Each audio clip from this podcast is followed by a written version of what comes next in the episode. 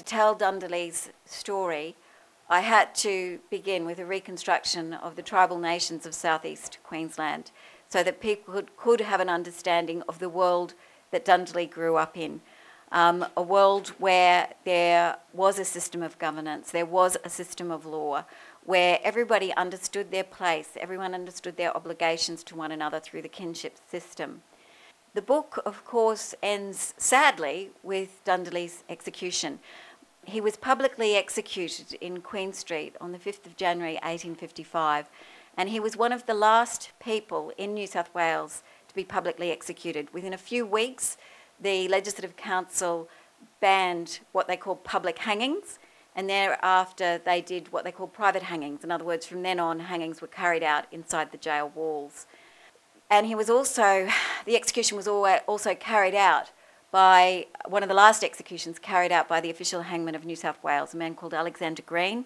Within a few weeks of him hanging Dundalli, he was committed to the Tarban Creek Lunatic Asylum. He was also already an alcoholic, um, and he'd been official of hangman for New South Wales for more than 20 years, and he had publicly hanged more than 400 people. It's part of our colonial history where historians have a difficult exercise in encompassing the gentility of the times with the actual brutality of the colonial system and the class system and how it impacted not just on the frontier but on, on the non Indigenous as well as the Indigenous community. And yet, there were so many individuals that I kept identifying with as I researched this history. Another interesting part of the editing process was the editor telling me, you have to cut 33%, stop getting sidetracked and telling these other stories, focus on Dundalli. The only reason I was able to capture Dundalli's story was because there were so many legal records about him. And the reason why there were so many legal records is because he lived at an interesting time on the frontier. The Australian frontier was extraordinarily long. I remember hearing Geoffrey Bolton years ago give a lecture when he said actually it was pretty short because you know the North Americans took so long to uh, work their way across that continent, whereas of course we had reached northern Australia. Certainly by the 1920s there's occupation of Central Australia, but it does mean that the killing times were reigned for 140 years. The killing times, which is the way the Aboriginal people of the Gulf country talk about the frontier, is that's the terms they use.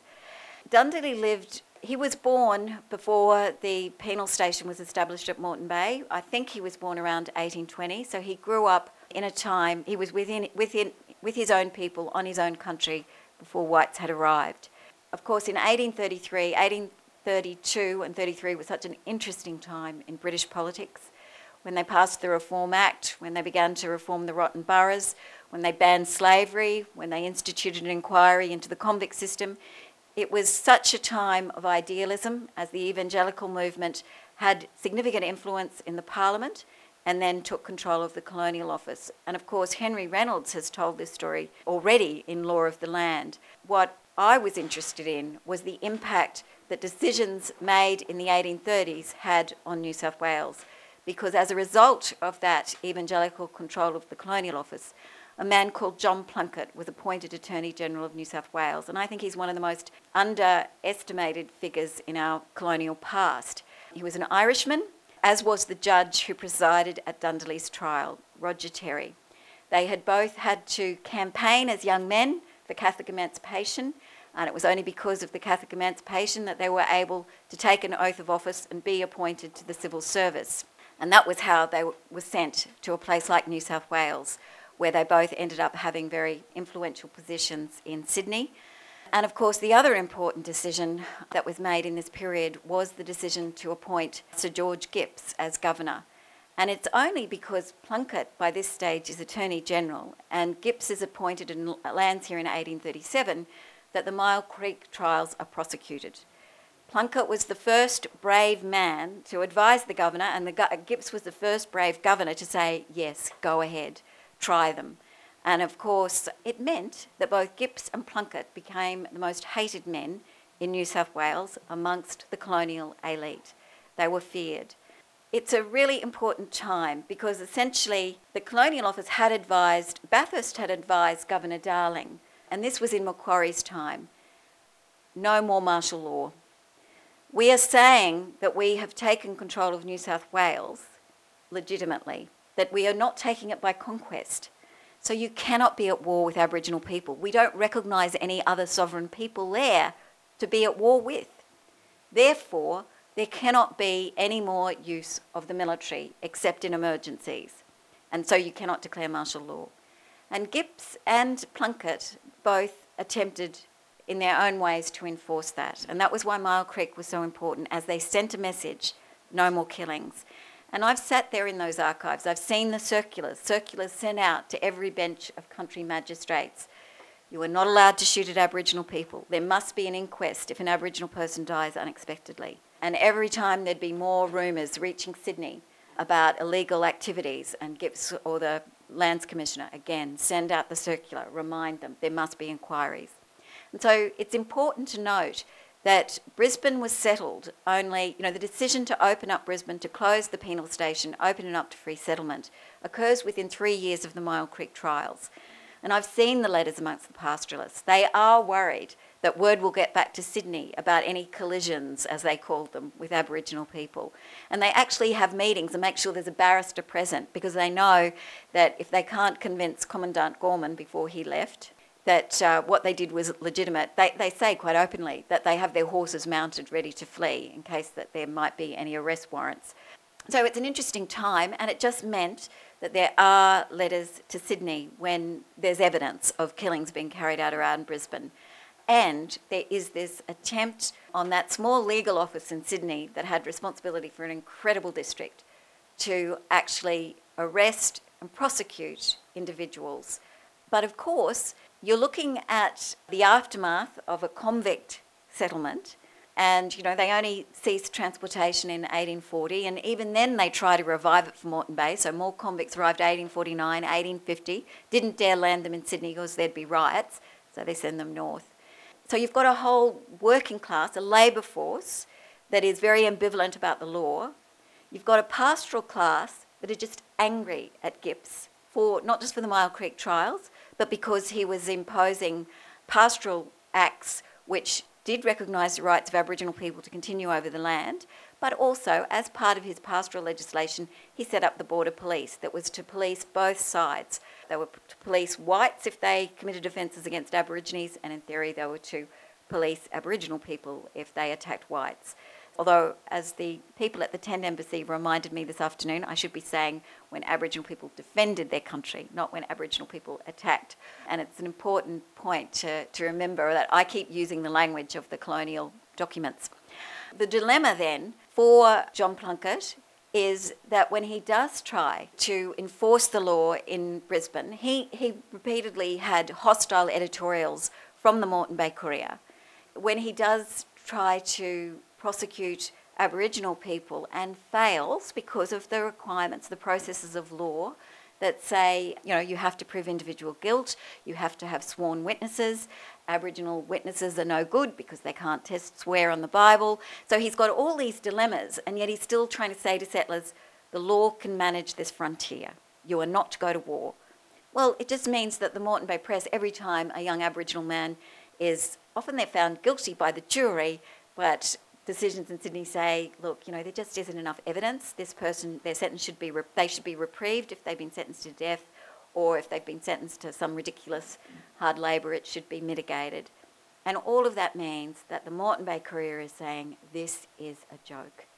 Aboriginal people are savages, they shouldn't be protected by British law, and we should have the right to go to war against them. The law is an ass.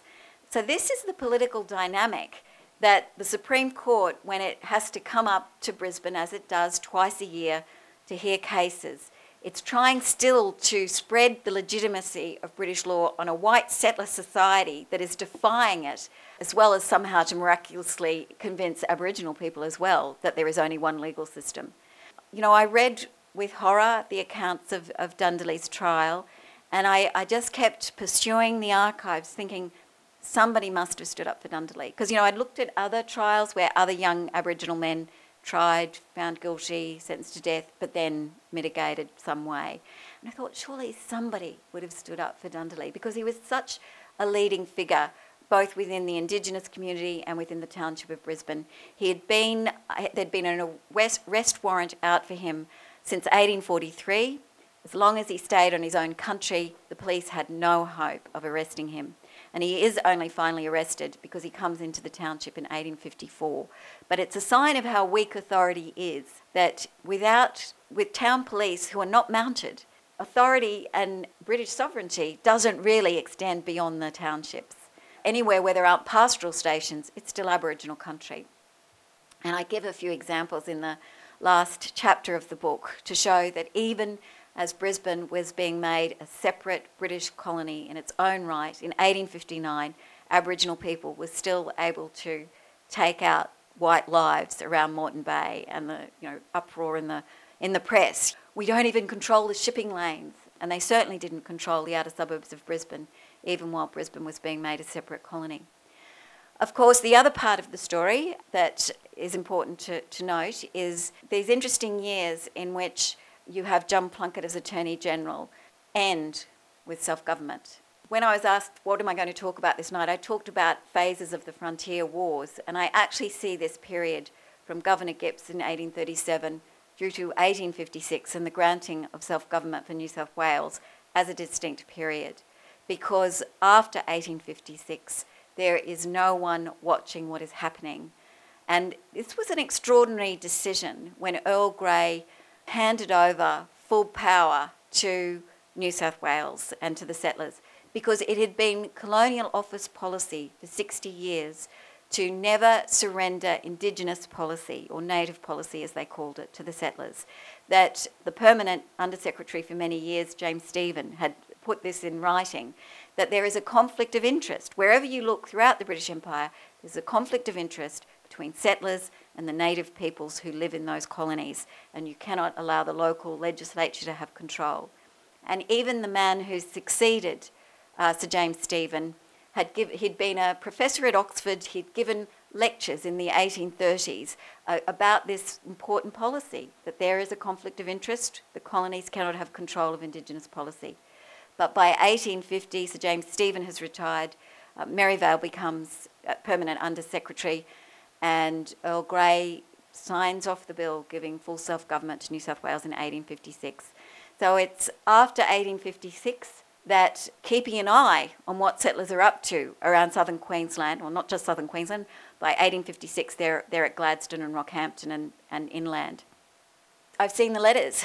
After self government, there's reports of settlers shooting at Aboriginal people. Commissioner of Crown, in fact, it's an horrific report from the Native Police actually. And I was so disappointed because it was Sir Charles Cowper who was, had responsibility for responding. I think he was about second Premier but he was a son of a clergyman, so I kind of thought all those church evangelical networks meant that he would have sort of shared a Plunkett view about Aboriginal rights, but he was much too good a politician to do that. It's quite chilling to read his, his notes that he was given a report from a native police officer that talked about the patrols he had run and how he had fired at groups of Aboriginal people, including some women. And I think Cowper must have read this report first thing in the morning because he's sitting there at his desk saying, I understand that the, you have a right to retributive justice, but I do not want to have to read accounts of Aboriginal women being shot in the back as they run away. You will in future write your reports differently. It goes on for a couple of pages, you know, so you know he's agitated. But there was again an instruction to the benches of magistrate. The Commissioner of Crown Lands was again told to send. Out, actually, that was Governor Denison, not Cowper, who says, you know, I think we bet to send out and send that circular again and remind people. Only this time it's self government. A couple of the country benches write back. So I think it was Armidale and one of the other benches writes back saying, Oh, really? You mean to say we're to treat Aboriginal people differently? We're allowed to do what is required to arrest outlaws and bushrangers if they escape arrest. Are you saying we're not allowed to fire at Aboriginal people who are escaping arrest? the rhetoric is turned back on, on those who are standing up for this idea that law could be used to, to settle colonies. This idea that the evangelicals had had in the 1830s when they'd actually believed that you could have a humane empire, that somehow you could take other people's country from them without killing them. You know, I thought that this was an important theme because It was interesting for me as a student sitting there reading through the legal papers because, of course, someone like Plunkett and someone like Gipps, they seem to be the only people standing up for Aboriginal lives and saying, stop the killing. And yet, of course, it wasn't an answer. It was simply using British law to deny Aboriginal law. So it was still pursuing the injustice because there was still this inevitable conflict, dialectic between building an empire and recognising Aboriginal sovereignty. It's very appropriate to be considering this, I guess, this weekend when there is a national memorial for those who have fought and died in Australian wars because this is an, a sample or an episode in our past where war was denied. And it was denied for the best reasons but it was still it was still wrong and it was still unjustifiable. And how quickly, with self government, they didn't quite go back to the language of warfare. It was interesting that in Queensland they still called it a native police force, but the reality was it was simply a police force caging its language and writing its reports in a way that wouldn't affront moral public opinion in the townships. So 1856 is a really sad moment, I think, in our history. And I, I absolutely love, if anybody's had time to read Peter Cochrane's book, Colonial Ambition, it won the Prime Minister's Prize for History a few years ago, and it is a wonderful book. But it was such a shame that Peter didn't look at frontier and Aboriginal policy because he told a rousing story about how we achieved self government. But for me, as a Queensland historian looking at this past, it, it was just heartbreaking to, to put, put settlers. We can no longer blame the British. You know, so much violence happens post 1856 that it was settlers, white Australian settlers, who contributed to this tragic history, not just British forces in that earlier period. Um, and of course, it does continue. The Native Police were never formally disbanded. When they passed the Aboriginal Protection Act in 1897, uh, Horace Tozer, the minister responsible, promised the Parliament that he was now going to, you know, turn a page on that sad black history and the violence was now going to stop. But somehow the Parliament never got around to actually officially disbanding the force. It's just that World War One broke out and they stopped recruiting. Uh, and so finally, Queensland's native police force just subsided um, and was no longer used. I've gone beyond Dundalli's story, but I wanted to do that because I, I didn't want to end on Dundalli's hanging. His life and, and the way I approached the book was to show that it wasn't just Dundalli who was hanged. This was an attempt at juricide, that it was an attempt to never look at the legality and the legal system and the, the laws by which Dundalli lived. And, and that is the important message, really, from his life. Uh, if you ever get time to, to look at the book, I look at a number of the incidents Dundalli was accused of involvement. And I think it's very clear that he always acted according to Aboriginal protocol. He absolutely had Aboriginal law on his side. If anything, he was incredibly contained in his response, in contrast to the disproportionate response that settlers doled out to Aboriginal people and the hysteria of their responses to the incidents he was involved in. I mentioned the Border Police. When the pastoralists won the fight against the pastoral regulations that Gipps had introduced, they also succeeded in having the Border Police abolished because it was funded through the licence fees and the fees they paid per head per sheep and cattle. So they not only won on their pastoral legislation, they won on having the Border Police abolished, and they succeeded in having Governor Gipps recalled. It was a great victory. So then Fitzroy was appointed, and for a year there was no authority in the pastoral districts. There were town police and magistrates in the townships, but pastoralists who had campaigned against the border police are suddenly outraged, saying, You mean there's no protection for us in the pastoral districts? Fitzroy is, has, and of course, um, also part of the debates had been attacking. Gipps had no means of raising revenue other than through the pastoral licences. So Fitzroy has landed. He's a more conservative governor. He knows the politics. He's been told to, you know, calm the pastoral interest. So for a year, there's no authority in the bush. And then Fitzroy comes up with this brilliant idea that there had been native police operating in Victoria under the protectorate system, and that maybe they could use native police for the rural districts. Because, of course, they were incredibly cheap. They had to pay for white officers, they had to pay for horses, they had to pay for arms. And they did pay the native troopers a wage, but it was a pittance. It was nothing like a town constable was already poorly paid, and they received like a tenth of what a town police officer would be paid. And the first man who was recruited as commandant, who was a friend of pastoralists, he recruited miles from Queensland. He recruited down the, the southwestern parts of New South Wales, around the Darling Murray country down there. So these Aboriginal people were brought up north to Queensland, away from their own country. They're strangers in the tribal lands of southern Queensland. They've already been dispossessed on their own country. There's already been contact there. But it is important to note that Walker, it would be great for somebody to sit down and write his biography because he understood the debates that had been going on about law and policing. And he would write angry letters to the government and to his political friends in Sydney saying, The pastoralists want me to go to war. He was getting all these complaints, every pastoralist. Oh, he, they, he operated from northern New South Wales into Queensland. But when he first formed, there was Clarence River, McIntyre River, Darling Downs, and they were the main pastoral districts. And then as settlement spread, he was instructed to recruit for Wide Bay. And so he had white officers in charge of detachments of about eight troopers. He always said in his reports to government that he followed law. He only, he always waited to have, he needed a, an arrest warrant before he would act. I think we have to read his reports with a grain of salt because there are other accounts by settlers saying, oh, they were still horrific in their activities around the McIntyre. But I do know that he did arrest men, uh, Aboriginal men and Chinese on the stations, and you know, and brought them into Brisbane for trial. Because the town police couldn't do it, he was expected to make all the arrests that followed an attack on Gregor Station. That was the most infamous attack that Dundee was involved in.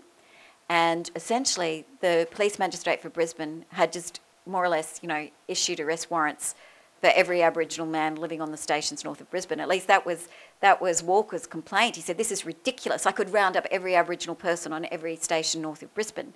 There should be an amnesty for every Aboriginal person involved in that station attack." And he was the one who alerted me it wasn't just a meaningless attack on a station; that Aboriginal people on several stations converged on uh, Andrew Gregor Station. That's why I think Walker's quite an interesting man. He always had really good rapport with his native troopers. He was eventually, he also became an alcoholic, gives an insight into what it was like doing this kind of work. And he was actually in Brisbane when Dundee was hanged because there was an official inquiry into his conduct and he was removed in January 1855 and Dundee was hanged on the 5th. Several of his troopers remained loyal to Walker it's a complex relationship, and it's not unlike Indigenous people being raised in British forces in other parts of the empire. But of course, Jonathan Richards is the historian who's he's looked at the whole force post 1859. I only looked at it pre 1859. And he shows later, once Queensland is a separate colony and they can't easily recruit from interstate, that you actually have Aboriginal people being coerced by the courts. You either go to jail or you're forced into the native police force. And there's fascinating stories about people mutinying and siding with local Aboriginal people. It's, it's, it's, Jonathan started to tell the story, but there's lots more there. He, was unjust under British law. There was ne- no one could ever testify that Dundee had murdered anyone, but there were many people who could testify that Dundee was present when attacks were carried out. And so, and there were Aboriginal people. You know, Aboriginal people never saw these attacks as something to not talk about or something to be ashamed of the, the local police trying to get evidence about, you know, who can they issue an arrest warrant for, what action can they take, they would go to what they called friendly Aboriginal people on nearby stations. And the headmen would say, oh yeah, this person and that person was involved, and yeah, Dundee was there. Dundee didn't. Dundee stayed in the bush. And I'm looking at these reports in broken English, saying, what does Dundee stayed in the bush mean, and why did he say it? and you know, he knew what he meant, but you know, 150 years later, I'm struggling. What did this Aboriginal headman been? And it was clearer when there was an attack on a mission station.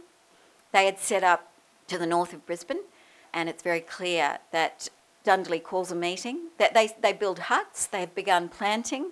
So they've been there quite a few weeks.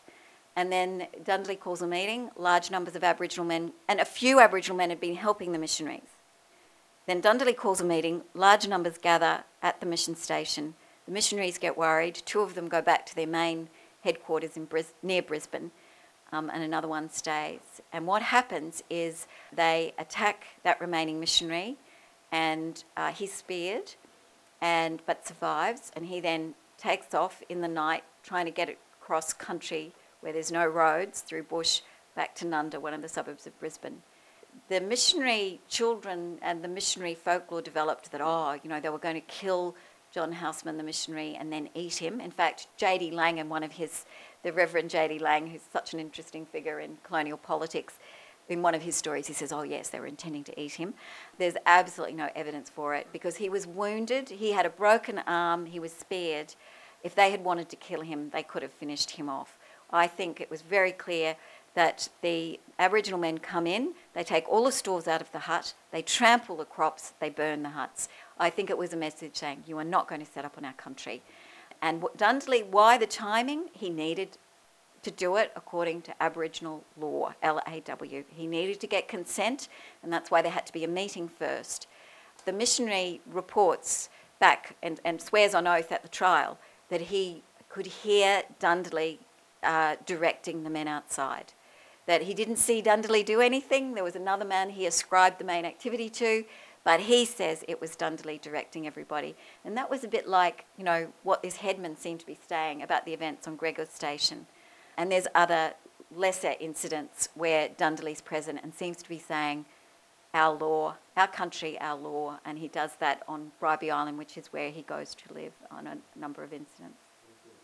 The main correspondent from Brisbane was a man who did it for the who did the reports for the Sydney Morning Herald was a man called Thomas Dowse. Another, but there was such a rich colonial press in this period.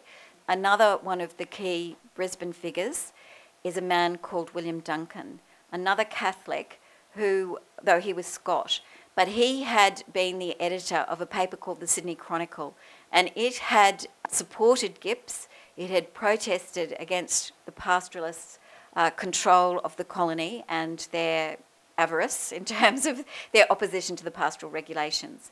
As a result, Charles Wentworth had tried to bribe William Duncan. Uh, he knew that the Sydney Chronicle was, was struggling as a, as a newspaper. Duncan sticks to, sticks to his ground and refuses to take the bribe. His newspaper fails. Gipps says, you know, this poor man, because of politics, uh, which I'm at the centre of, this man's failed, and he appoints Duncan at, to a lowly sub collector of customs at Moreton Bay. But it meant there was one official at Brisbane prepared to support Gipps. They, he, they lost out in the pastoral regulations, but he's still very critical of the pastoralist behaviour up there. And he's an experienced newspaper man, so he knows to write letters to other newspapers in Sydney, and he has other support in other smaller newspapers in Sydney. So eventually, the Sydney Morning Herald does have to report that there's objections, and but all of that is the background to why Governor Fitzroy has to call an inquiry in Brisbane that sat from December 1846 through to February 1847 that also helped uncover some of the illegal activities that were going on up here, up in Brisbane. One of the um, challenges in telling the story was to cover the complexity of Aboriginal politics because there were several tribal nations around Brisbane that were affected and they didn't all agree and they didn't all follow Dundalli. Similarly, not everyone in the non Indigenous community that are part of the uh, colonial settlement are in agreement either. So it was really fascinating reading through many of the pastoralists' collections of letters, and I'm so grateful to the families. I, the McConnell family in particular, because David McConnell was a settler in the Brisbane Valley who, if you know southern Queensland, the townships of Esk and Toogoolawah, they were both part of his very extensive pastoral lease.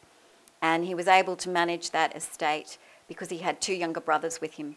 You know, the McConnells go down as a great God fearing community. They actually employ one of Queensland's best architects in 1900 to build a, cha- build a chapel on their pastoral station.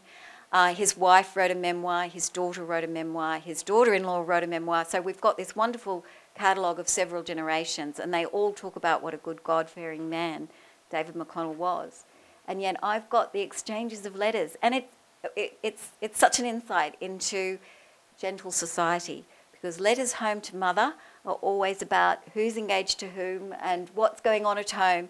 letters amongst the brothers are really frank about the level of violence that, that this is business talk. The rough business talk and the attacks on Aboriginal men are only shared in the letters here amongst the brothers who are in New South Wales. And it's interesting because Fred doesn't like the way David talks, and they actually have an exchange in one of their letters saying, David says explicitly, I intend to shoot any Aboriginal person I come across outside the settled districts. And Fred puts a notation saying, I disagree. I don't think all Aboriginal people are our enemies. I only think we should shoot some of them who are our enemies. One of the most important events was the poisoning at Kilcoy Station, which I haven't had time to talk about. But between 30 and 60 Aboriginal people are poisoned in February 1842, and that also changes the whole dynamic between the tribal nations and officials in Brisbane and Ipswich. I know, courtesy of the McConnell letters, just by piecing uh, events together, that an Aboriginal warrior called Commandant gets the two shepherds whom Aboriginal people blamed for the poisoning. They kill him within days of the poisoning. Sadly, um, and he would have been a significant figure, uh, and if he had lived, I think he probably would have surpassed Dundalli because uh, the McConnells give a description of Commandant, this young Aboriginal warrior who was more than six foot three tall, and they lure him and two older Aboriginal men and a small boy onto their station, enclose them in one of the cottages, and then just uh, launch an attack. Fortunately, um, one of the older men was bayoneted, but he got away. The little boy, they say, got out through the chimney and was not touched, but they killed Commandant, and they, they talk about it explicitly in the letter. It was just heartbreaking stuff. Because I talked about the differences amongst the pastoralists and the Archer brothers, completely different set of letters. The Archer brothers, the only, the, another part of the reason why we've got part of Dundalli's story is because they settled on Dundalli's country and their relationship with the headman around what is now the township of Woodford. If you ever go up to the Woodford Folk Festival, that headman got on with the Archers, and the Archers, they were explicit too in their letters home. They did not agree that whites had the right to usurp the land and that they allowed Aboriginal people to continue on their station. And even after the Archer brothers sold the station to John McConnell, David's younger brother, John McConnell continued to allow Aboriginal people on the station. And it becomes one of the havens for the Aboriginal community in the 1860s, that they survive on that country on, until the 1890s and the Aboriginal Protection Act when they're forcibly removed. So, yeah, there is a mixed story. Uh, Maurice French did write a whole volume, Com- Conflict on the Condamine. Uh, he, he did set out to try and recapture some of that. I suspect if he, he published that back in the 90s, and I suspect if he sat down today, he'd have even more information. There is important work going on. There's um, Three scholars have done a bit of work about the horrible events that take place on the McIntyre, but yeah, I think there's still a lot more to be told about the Darling Downs. Fascinating. I've done a little bit of reading of the Leslie papers. I, I've, you know, I've certainly read George Leslie and Arthur MacArthur, his brother-in-law, certainly took part in a raid. Uh, his wife Emmeline records how he made sure he had an had a warrant before he headed out there. That you know it's 1848. They're still aware of Myall Creek. They're still trying to do it all according to law, but there's no other witnesses other than. And interestingly, they always went out without their servants. They didn't. They knew the servants might talk. So I've looked at quite a few trials where it's amazing how much the white working men would stick together because there were often rewards out for these Aboriginal men. But other times, you know, there's this is a convict and ex convict workforce. They're more than happy to lean on one another to make sure they don't testify against one another. But the Leslies, at least, were careful to make sure they didn't have servants witness what they did. They did it themselves as gentlemen. The McConnells didn't seem to care as much. They would sometimes go out with their foremen and other, other workmen as long as they were mounted. It wasn't much use if you weren't mounted. And so in 1844, there was a really effective resistance by the Yagara through Brisbane Valley simply because it was a wet season. So European horses couldn't go into swampy ground. The Europeans wouldn't go into forested country. Anywhere that was forested was a haven for Aboriginal people on their own country. It was the grasslands that the Europeans effectively occupied. The frontier violence, Aboriginal people often had the upper hand and I, I, think the other important part I was trying to tell about Dundalli's story was reminding historians about Aboriginal agency. If you just look, you will see whites are uh, not totally in control. They're responding to Aboriginal events all the time. Yeah. I was really keen to try and reconstruct the, the Aboriginal leadership because I was trying to reconstruct the tribal nations at early contact. And there were some reports, so we know who the significant leaders were at the time of white settlement. And some of the important men prior to settlement live into the 1840s. And, and some of them are commemorated in place names around Queensland. So the important elder on the Sunshine Coast, or one of them, was Eumundi, that the township of Eumundi is named after. The one on the, um, uh, the Sunshine Coast hinterland and the Blackall Range there was Ubi Ubi, whom Obi, Obi Creek is named after. The really important man in the Brisbane Valley was a man called Moppy. Balfour is another pastoralist who settles in August 1841, and he's almost immediately, you know, no sooner has he moved his flocks and herds onto uh, his land, which is around Colinton, which is still a township on the Brisbane Valley Highway. As soon as he moves his, his flocks and herds on, he comes under mass attack. And he's the one who, who first, as far as I'm aware, he's the first to name Moppy. And he says, This man can draw on 1,200 warriors. Now, one of my colleagues says, Look, I just misread the letter. I, I, other historians have read it too and said 1,200. He thinks that maybe it was only 120. He's still saying, How could. But I actually think if Moppy and Ubi Ubi got together, maybe they could have amassed 1,200. Certainly, whatever, however many it was, Balfour was terrified, and all his men debunked to McConnell's Station. They wouldn't stay. Moppy is really important because I haven't been able to find out when precisely, but he dies in a conflict with Europeans. And the story is that he was still urging his men on as he hung on to a sapling, saying, you know, keep fighting. He had three sons, and they said they would avenge their father. And Moppy goes into conflict with Europeans because Canning Pierce, who, although I heard a different name for the man responsible for the station and this act the other day, but my understanding was it was it was Canning Pearce.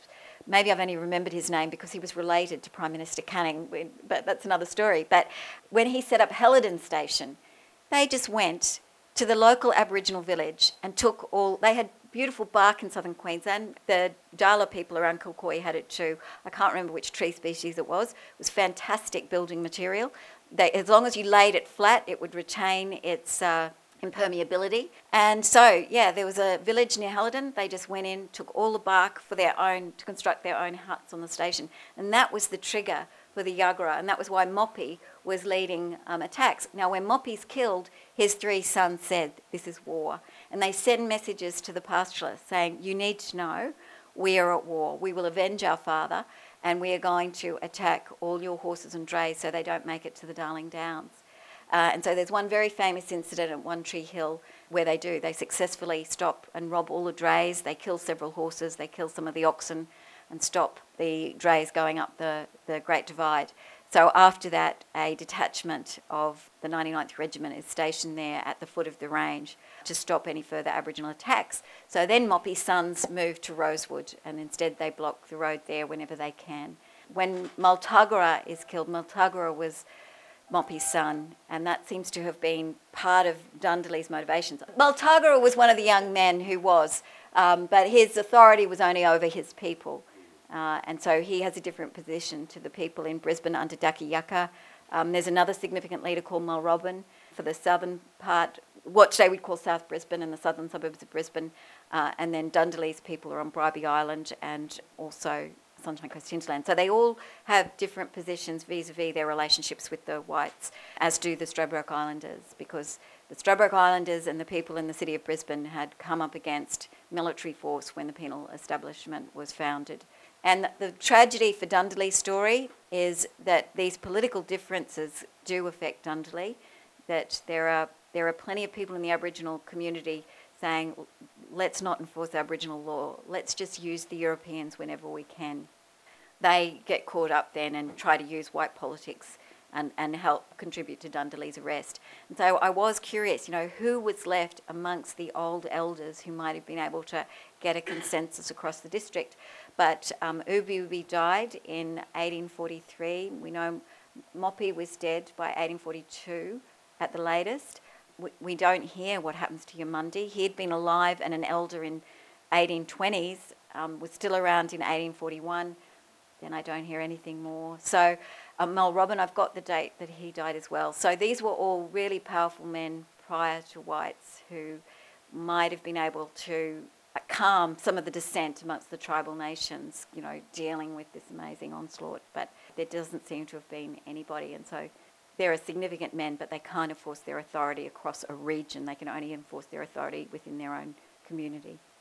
I do think that the historical evidence, there's a very strong case for Aboriginal sovereignty, and that there were opportunities to sign treaties, and that it was just impatience and pressure from the nouveau riche, if you want to call them that, that the British government never took the time, never gave them the resor- gave local governors the resources to actually sit down because it's, it's a huge task. You would have had to have signed treaties every time you went into new Aboriginal country.